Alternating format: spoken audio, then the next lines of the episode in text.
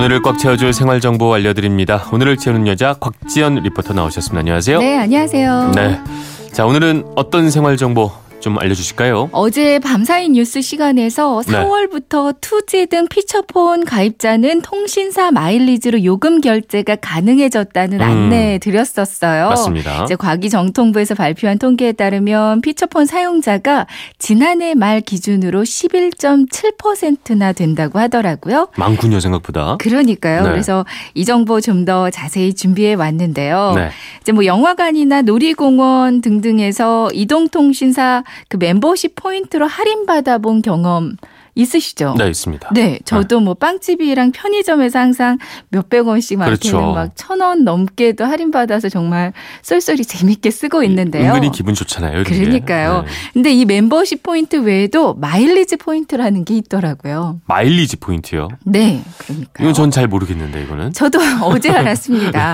그러니까 더 정확하게는 피처폰 마일리지라고 그렇죠. 하는 게 이해가 더 쉬울 텐데요. 네. 이제 피처폰은 스마트폰이 나오기 이전에 휴대폰, 2G나 3G, 효도폰, 알뜰폰, 학생폰 등등 그 스마트폰보다 성능이 낮은 휴대전화를 말합니다. 네. 그러니까 기본적인 통화와 문자 기능에 충실한 휴대전화거든요. 그렇죠. 그러니까 요즘도 이 피처폰 사용하시는 분들 꽤 많으신데 지금 사용을 하거나 이제 과거 스마트폰 이전에 피처폰을 사용하셨던 분들이라면 이 마일리지 포인트가 쌓여 있을 거예요. 음. 그 확인을 한번 해보시는 게 좋을 것 같은데요. 네. 근데 저는 확인을 해보니까 마일리지 포인트가 남아 있지 않더라고요. 근데 스마트폰 이전에 누구나 다 피처폰을 사용을 했잖아요. 그쵸. 스마트폰이 없었으니까. 근데 이게 왜 남아있지 않는 건가요? 아쉽게도 소멸됐기 때문이라고 아. 합니다. 그러니까 적립된 마일리지 포인트의 유효 기간이 7년이거든요. 이렇게 아, 이동통신사 음. 마일리지 포인트는 그동안 이제 고객들이 잘 알지도 못하고 또 사용처도 많지 않기 때문에 네. 저처럼 그냥 소멸돼 버린 경우가 아주 많다고 음. 그래요. 그러니까 소멸된 액수가 무려 수천억 원에 이른다고 와. 하거든요.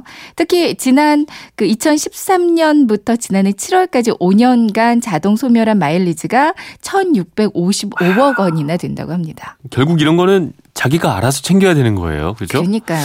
너무 아쉬운데 그 내 마일리지 포인트 아직 남아 있을 수도 있을 것 같은데 이거 어디서 좀 확인해 볼 수 있을까요? 그러니까 이동통신사 마일리지라고 하면 찾기 좀 어려우실 수도 있어요. 음. 저도 고객센터에 전화해서 마일리지 포인트라고 얘기하니까 상담원이 처음에는 잘 못 알아듣더라고요. 어, 예. 통신사별로 명칭이 따로 있는데요. 네. 그러니까 SK텔레콤 쓰는 분들은 레인보우 포인트라고 찾아보시면 음. 되고요. KT는 장기 마일리지라고 하고요. LG U+는 이지 포인트라는 명칭을 사용하고 아니, 이런 거 있습니다. 좀 통일을 했으면 좋겠어요. 세상 살기 복잡한데 너무. 많아요 이런 것들이. 그러니까요. 어, 적립 방식도 그 통신사별로 적립 방식이 조금씩 달라요. 네. SK텔레콤의 레인보우 포인트는 매달 납부 요금 1,000원당 5원씩이 적립되고요. KT 장기 마일리지는 국내 음성 통화료의 0.5%에서 30%까지 그러니까 가입 기간에 따라 조금씩 다르게 적립됩니다. 네. 그리고 LG U 플러스 이지 포인트는 납부 요금 1,000원당 음. 10점씩이 적립되고요. 일단은 소멸되기 전에 빨리 확인을 해봐야겠군요. 네, 이게 먼저 돼야 될 것 같은데요. 마일리지 포인트는 이렇게 사용하시면 될 것 같아요. 이제 멤버십 포인트는 이동통신사의 제휴업체에서 할인을 받았다면 마일리지 포인트는 통신 관련 서비스에서 현금처럼 음. 결제할 수 있다고 보시면 되겠는데요. 네.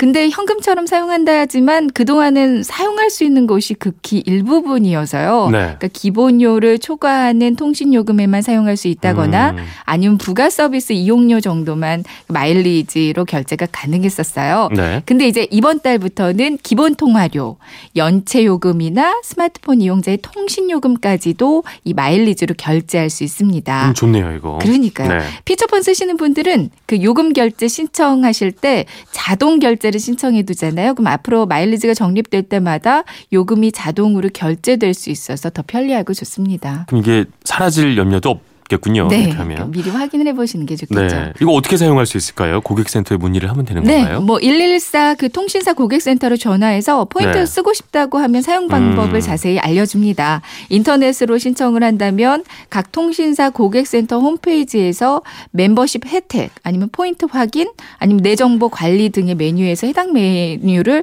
그 찾아보실 수 있을 거예요. 네.